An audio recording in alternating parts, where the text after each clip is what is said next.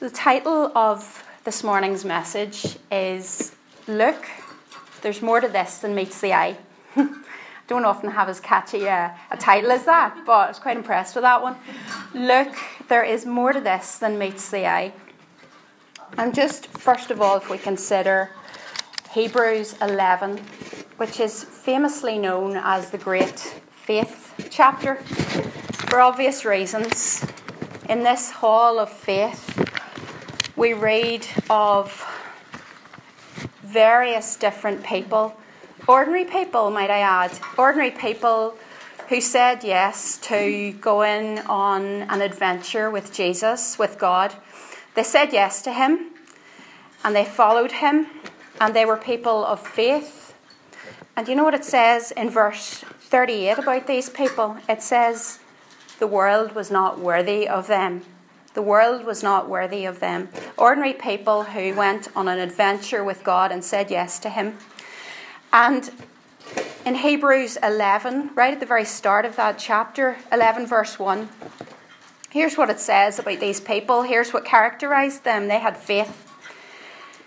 It says, faith is confidence in what we hope for and assurance about what we do not see.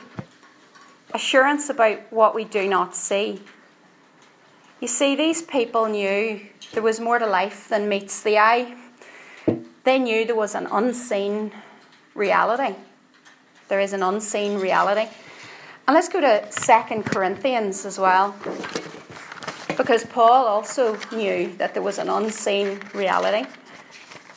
And in 2 Corinthians, at the start, in and around chapter 1, Paul describes how he was under great pressure Verse 8 He was under great pressure, far beyond his ability to endure. He despaired even of life itself. In fact, he, he thought he had received the sentence of death. He thought he was going to die. He was under extreme pressure. But look what he says in chapter 4, right at the very end of chapter 4. It says, Fix your eyes not on what is seen, but on what is unseen. What is seen is temporary, what is unseen is eternal. So, guys, this morning I just want you to see that the unseen is extremely, extremely important. If you want to be a disciple of Jesus, if you want to go on an adventure with Him, if you want to live a life of faith, not fear, then we need to get our eyes on the unseen. And my prayer for you this week, for me this week, and for you is a strange one. It's that you will get a clearer picture of the unseen. A clearer picture of the unseen. So I just say, I just ask the Lord now, Lord, adjust our perception of reality. Help us to see with greater, greater clarity what the eyes can't see. And this is what I feel the Lord is saying this morning. Look, look, there's more to this than meets the eye. Ten years ago, um, I had laser eye surgery. I don't know if anyone has, has had that. Um, but it's actually quite life changing, especially because I was, I was very, very short sighted. Let's just say if I was standing here and I, before I had the, the surgery, I wouldn't be able to see any of you. I, would probably make up a few, make out a few fuzzy blobs, but I would not be able to see any faces. I, I wouldn't be able to see, I would see a blur in front of me. So my eyesight was so bad. And this laser eye surgery was such a blessing to me. I couldn't see a thing without my glasses on. The day I had the, the surgery, I went to my sister. My sister was living in Belfast at the time, and I went to her house afterwards.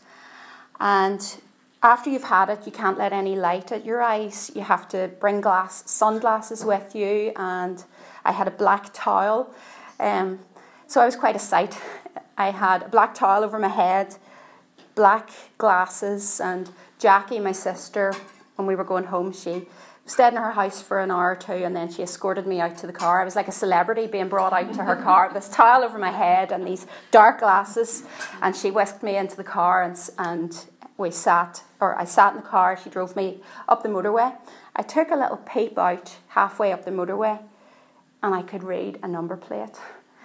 It was amazing, life changing, and a whole new vision of reality began that day for me and has continued ever since. My, my vision of reality changed. Everything changed for me that day. I got clear vision. And I want you to think of this because we all, we all have a vision of reality. And that vision of reality is based on certain core beliefs. And actually, we all have different core beliefs. And they are based on many different things from our genetics to the way we're brought up to our culture, the media, what we expose ourselves to. So we all have core beliefs and a different perception of reality. You know, my, my dad is colorblind. He if he was looking at a dark red car, to him it's green. He can't tell the difference between dark red and, and dark green. So everything in the red shades is green to him. And he, for a Northern Irish farmer, that's, that's pretty good. Everything is green. But that's, that's not, he has a sort of a skewed perception of, of reality, and often we have as well anyone that's had their eyes tested, I'm sure many of you in here will have had their eyes tested. You get the big metal, heavy metal frame put on your eyes, and the optician puts various lenses in and out and asks what you can see. Can you see clearer with that? Can you see? And then at the end, the optician puts in two lenses and boom, everything's really crystal clear. You can see so clear. It's wonderful. So I want to introduce you to two lenses this morning. And if you could go to Revelation for me. Approach the book of Revelation with fear and trembling. Such a an awesome book in the right sense of the word, Helen. Um, Revelation, these lenses of Revelation 4 and 5 the world as we know it is different if we pop on the Revelation 4 and 5 lenses. Darrell Johnson, one of my favourite regent teachers, says no other book than Revelation helps us to see Jesus as he is right now, as clearly and compellingly as the book of Revelation. No other book helps us see him in a way that overcomes our fears and frees us for radical faith. That is really relevant. We are living in fearful times. So, anyone that's interested in tackling fear this morning, listen up. And I pray that you will have those Revelation 4 and 5 glasses on this morning. No other book will help you to see Jesus in a way that will overcome your fear. The, wor- the word revelation we're in Revelation 4 and 5, so flick over to the right place. The word revelation actually means apocalypse, which means unveiling.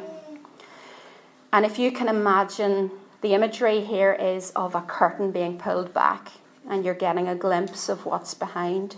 And John writes Revelation from a little rocky island called Patmos. And he has been exiled there He's been left there to, to rot, basically. The Romans would have used Patmos as a prison. And he hasn't he needs something. He is he's he's in a desperate situation, he needs something. And what happens is the curtain gets pulled back a little bit. There's a revelation, there's an unveiling, and he has a great privilege of seeing what's behind it, and we have a great privilege of sharing in that vision. And we see in the prologue of actually of Revelation 1, John introduces this book and he says, he basically says he's writing to testify. Verse 2 Who testifies, this is John, testifies to everything he saw. That is the Word of God and the testimony of Jesus Christ. And blessed is the one who reads aloud the words of this prophecy that's why I'm trembling this morning.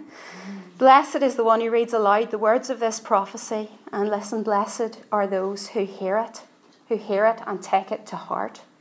what is written in it because the time is near. Take this to heart this morning. Guys, there's a, there's a blessing guaranteed this morning. John writes to testify of what he saw when that curtain got pulled back. Revelation 4 begins right before it starts in my Bible. It says the throne in heaven. The throne.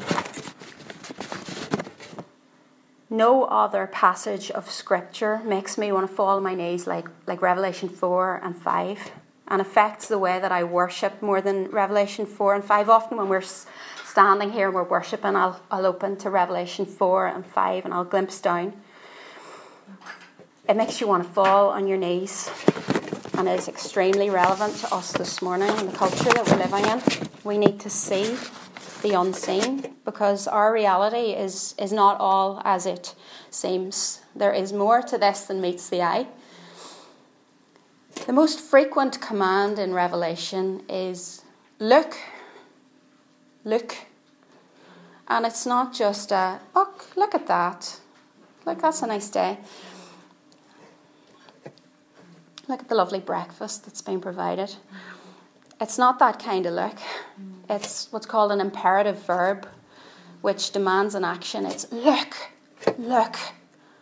It's urgent and it demands an action. And it's the most frequent command in the book of Revelation. And we are, we are called upon to look. And the second most frequent command in the book of Revelation, interestingly, don't know if you know this, it's fear not. So the most frequent command is look, and the second most frequent command is fear not. And you know the two are inextricably linked. And it's exciting. The key to overcoming fear is look, look. And I have people coming into me in the counselling room, and I'll tell you something about emotion. It's no good just telling someone to change their emotion. If I have clients coming in who are sad and I say to them, stop being sad, it will not work. Stop being anxious. Stop being fearful. It won't work. You can't just switch off an emotion, just, just as you can't switch off how your body reacts to an emotion. The dry mouth, for example, in anxiety, the knot in your tummy, you can't just switch that off and on. That's involuntary. So, if you want someone to change their emotion, then you look at their behaviour. You look at something they can do or something they can think. And this is why This is why fear and look are inextricably linked. And this is why to look is the antidote to fear. And John needed this vision. As he was exiled on Patmos, he needed this vision. There was so much going on in the church, there was so much going on all around him at this time. He was exiled in AD 96 in AD 57, Emperor Nero was on the throne. He was feeding Christians to lions.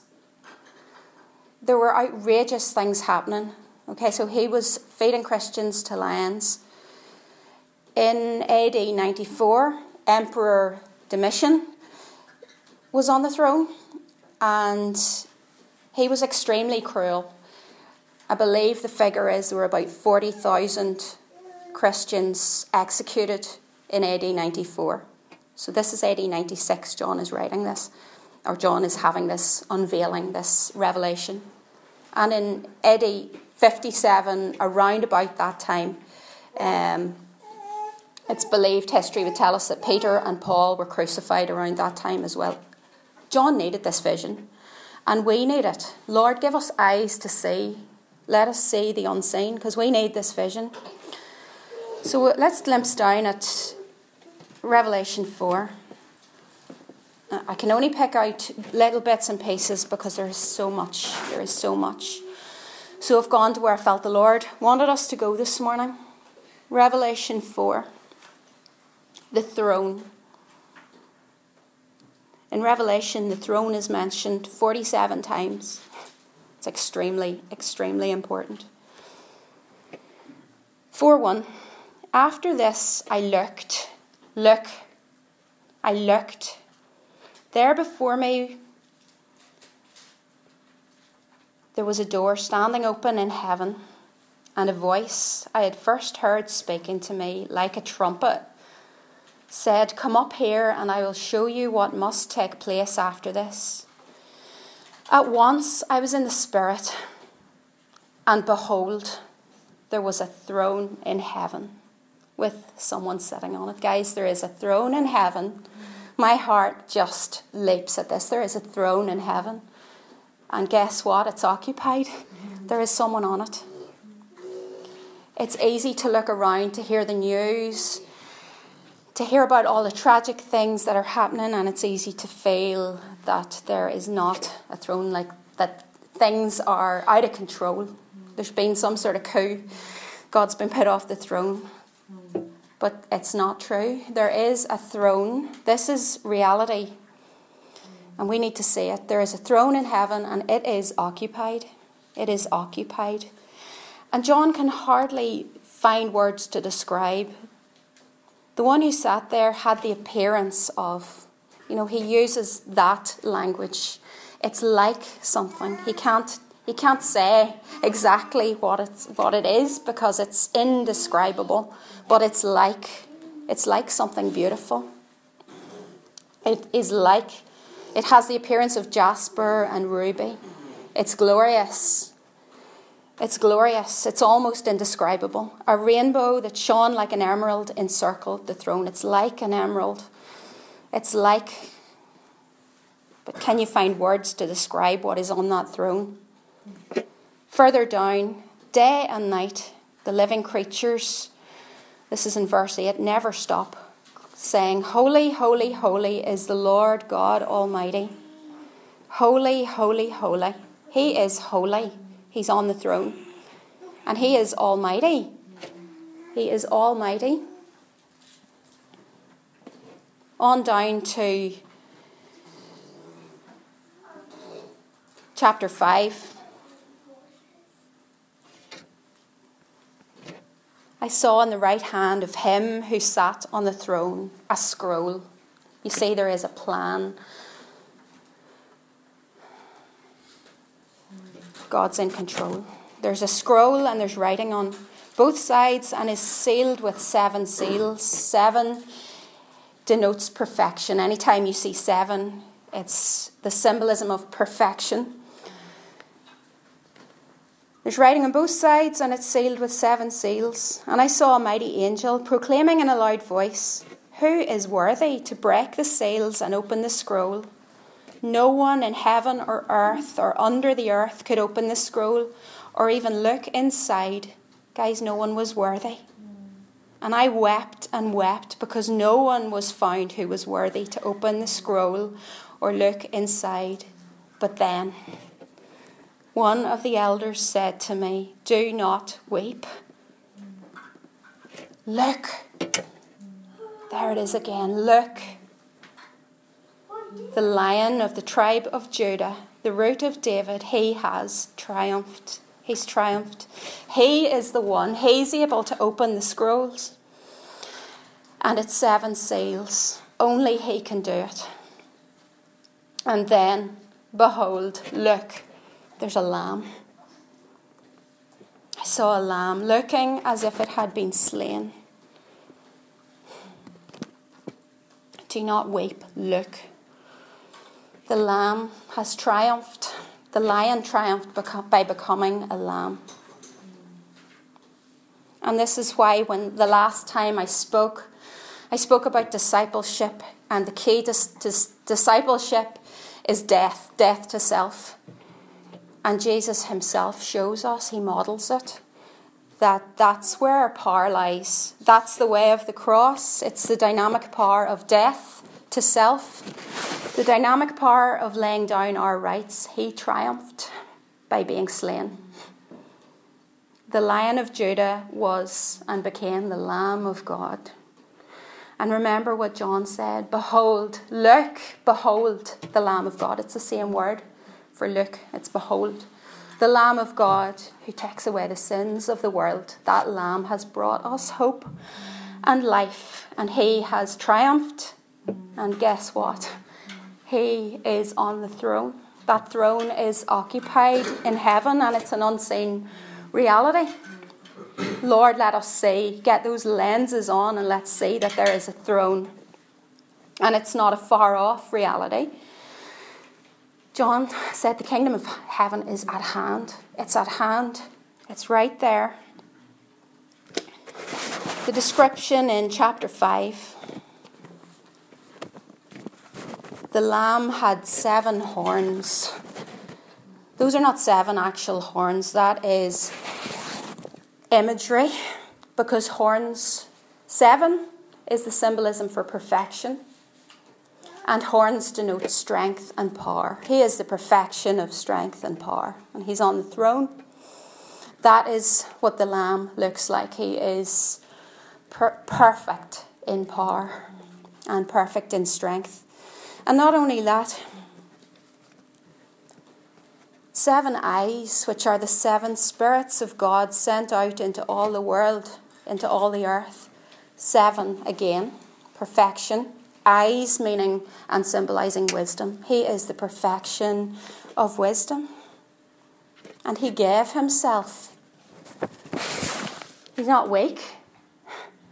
He is perfect strength. He's not stupid. He is perfect wisdom. And he gave himself.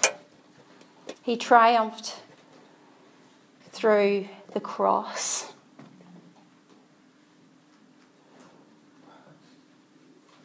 At the centre of reality is one who suffered. We need to know this. He suffered. And you need to know that you are not alone in your suffering. You might be suffering this morning. I believe many of you are in different ways. He is acquainted with grief, it says in Isaiah 53. He is acquainted with grief. He knows what it is to suffer. And I love what Darrell Johnson again says. He says, The closer we get to the Lamb, the closer we get to a heart that aches for a suffering world. And that is what has hooked me to that counselling room. Over and over again, I see the truth of Psalm 34. He is close to the brokenhearted, He cares and he draws alongside. He doesn't turn his back. He's not missing in your suffering. He's right there. And he aches for a suffering world. You see, there is more to this than meets the eye. There's more to your struggles than meets the eye. Look, there's more to this than meets the eye. Do you see? Do you see that there is a throne? The Lord is on the throne, the perfection of wisdom, and strength and power is on the throne. And not only that, he's near, he's at hand. The kingdom is at hand. And that is why those people in Hebrews 11 could do what they did. They saw something that you can't see with the naked eye. They saw the unseen and they knew the reality of it. So the Lord would say to you this morning do not fear, look, look I'm just going to read from Philippians chapter 4. And you all will know this and probably have this underlined in your Bible. Philippians chapter 4.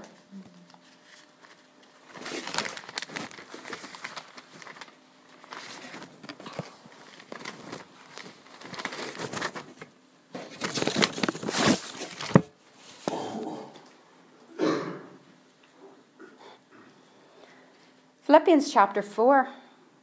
I noticed something this week.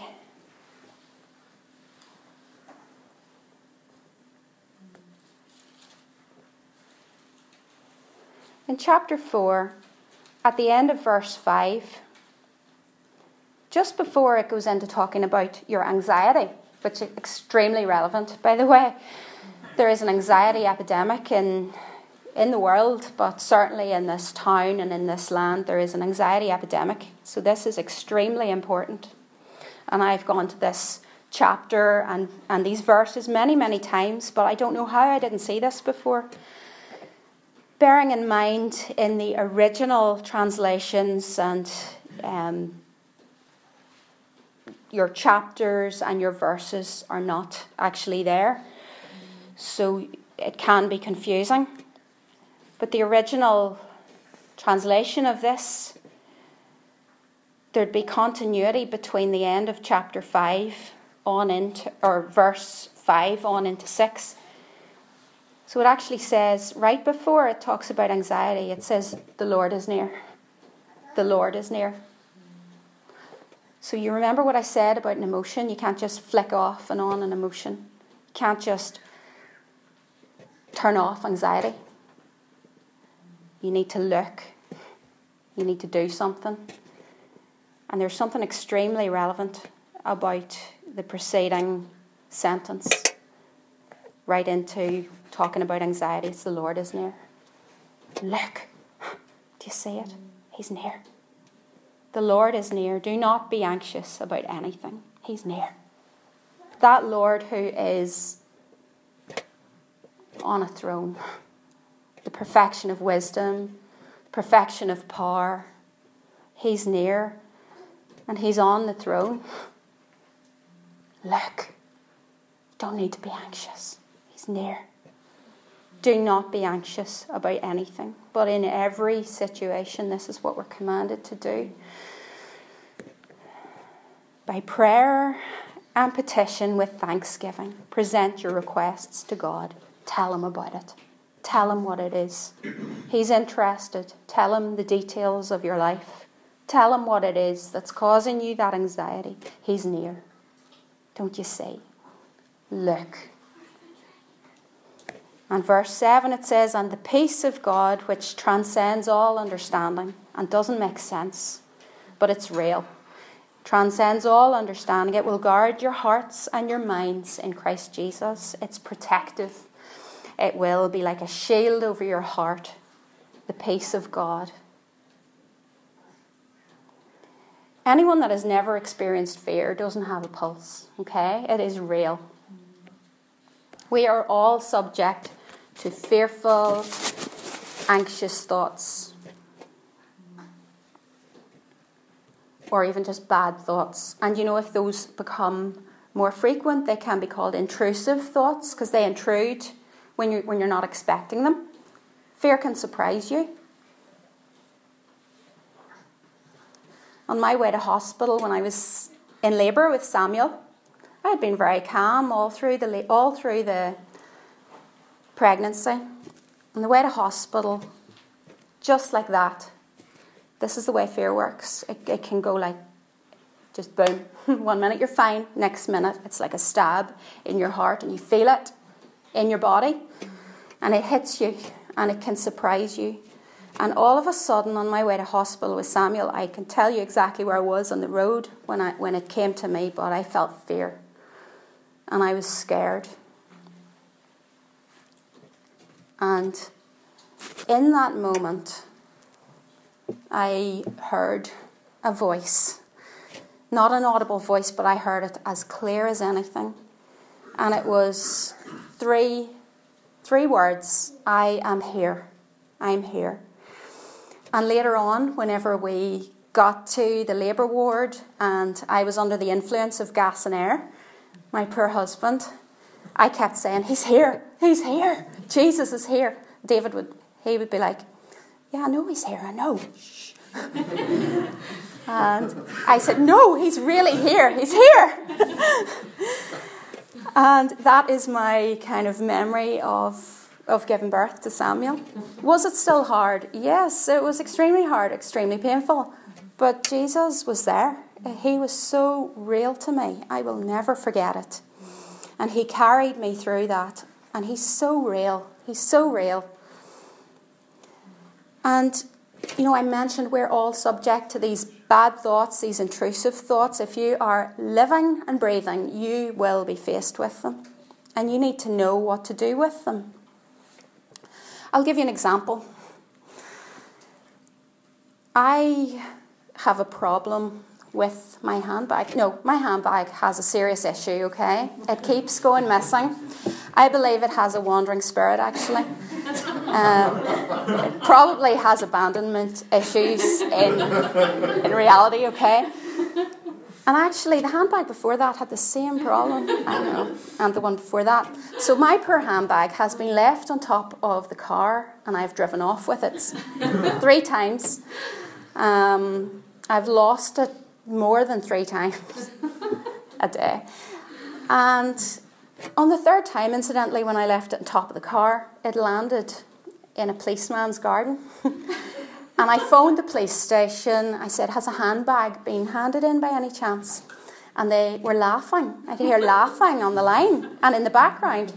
And apparently, then it had fallen into a policeman's garden. And they said, No problem, it's in one piece.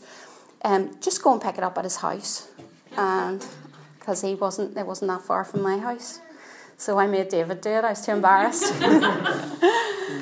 um, but anyway, let me tell you, whenever I lose my handbag, something happens, and I hear something, and it's just like a little whisper. And when I lose my watch, I hear a little whisper. Thanks, Jed, for the lend of this watch today.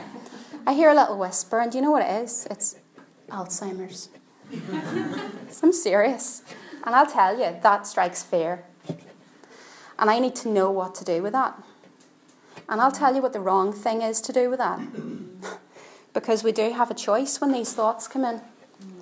The wrong thing to do is to then go and look at. Hmm, I wonder what the prevalence of early onset Alzheimer's is. I'll go and Google that. That's the wrong thing to do, guys, to go look that up. I wonder what the symptoms, what other symptoms there are of Alzheimer's. I'm going to go look that up. That is the wrong thing to do, okay? Because these thoughts that come in, and you'll all get them. I'm sure you will not get that one. Well, you might. I don't know. we all have our own issues. And that's the fact, you know, we're all individual, we're human, and we will get these thoughts, and they might actually be outrageous. Sometimes they are outrageous, and you'd be too embarrassed to tell anyone what your intrusive or bad thought is. But we have a choice with these thoughts. Freedom in Christ, when we did the course, there was a helpful section, and it was a bit about these thoughts that come in, these fearful thoughts. It's a bit like a plane, an airplane coming into land. They will come in and they will fly around, but you don't have to allow it to land, okay? You don't have to allow it to land. So here's what I do whenever I hear Alzheimer's I say, no, you're not landing here. And it usually goes. But if it doesn't, I need to combat it with truth, okay? So we need to take a step back and I need to get this is why the Word of God has got to be a part of your daily life. It's so powerful, it is truth. And don't forget, Jesus said, Jesus said, I am the way, the truth, and the life. Jesus is the truth, and that's why we must look to Him. You need to involve Him in your fearful thought, and that is why that is why fear and look go hand in hand. Okay? So you may need to open the truth of God and you may need to fight back and shoot down the aeroplane with truth, okay? But either way, you have a choice with that aeroplane and you need to deal with it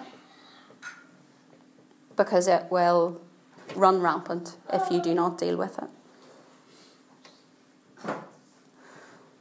So we're coming to a close. And as we close, could we go to Job 19? Job is still my favourite character in the Bible. Has been for a while. Job 19. Job was such a good man and a righteous man, a man of integrity, a generous man. Job was an amazing guy.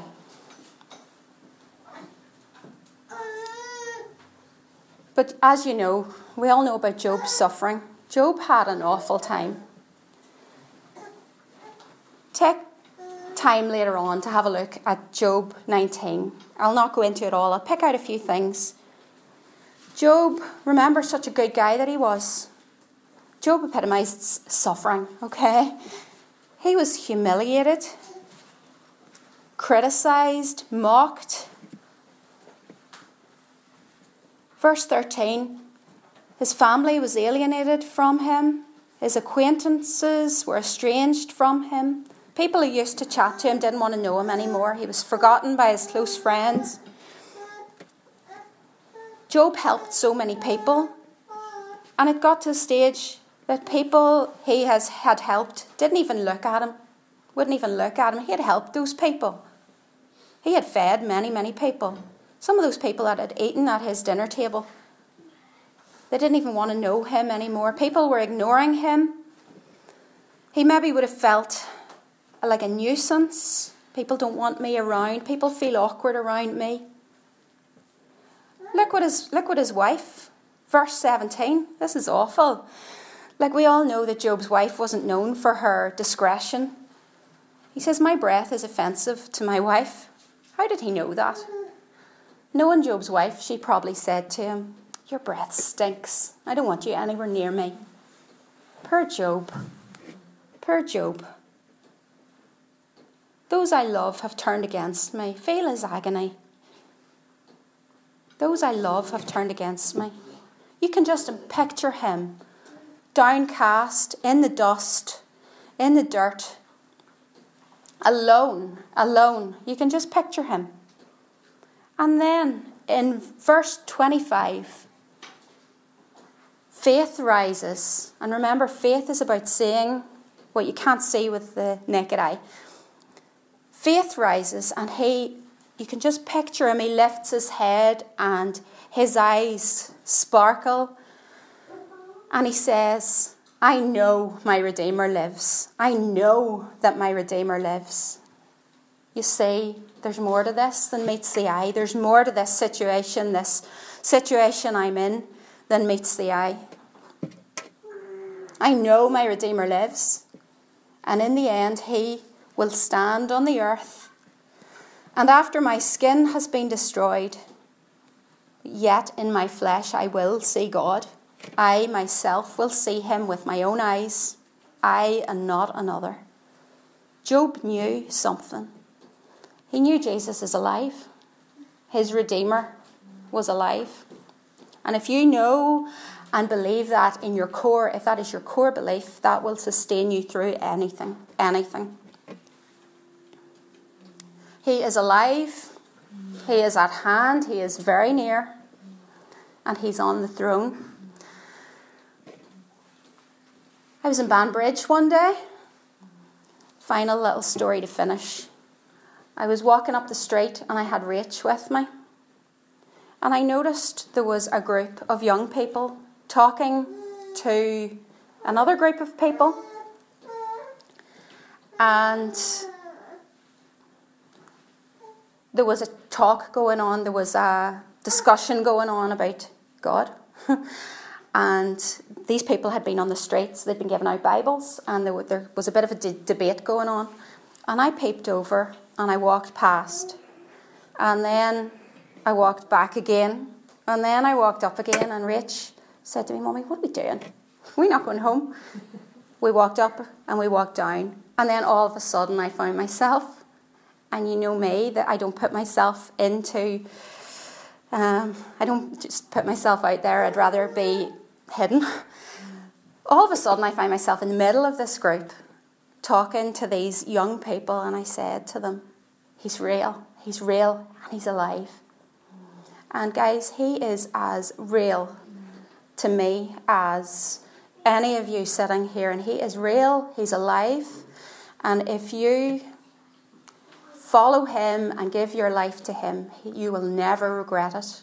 You will never regret it.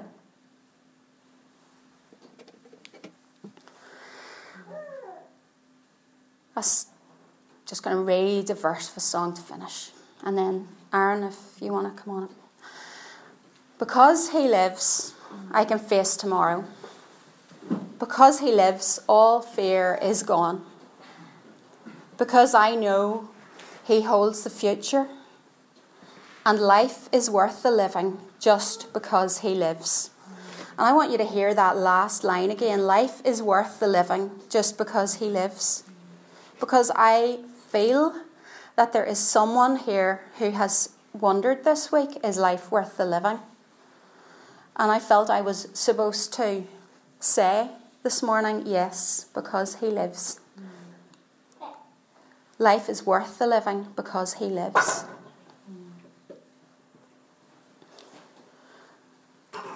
So I'll just pray as we begin to worship.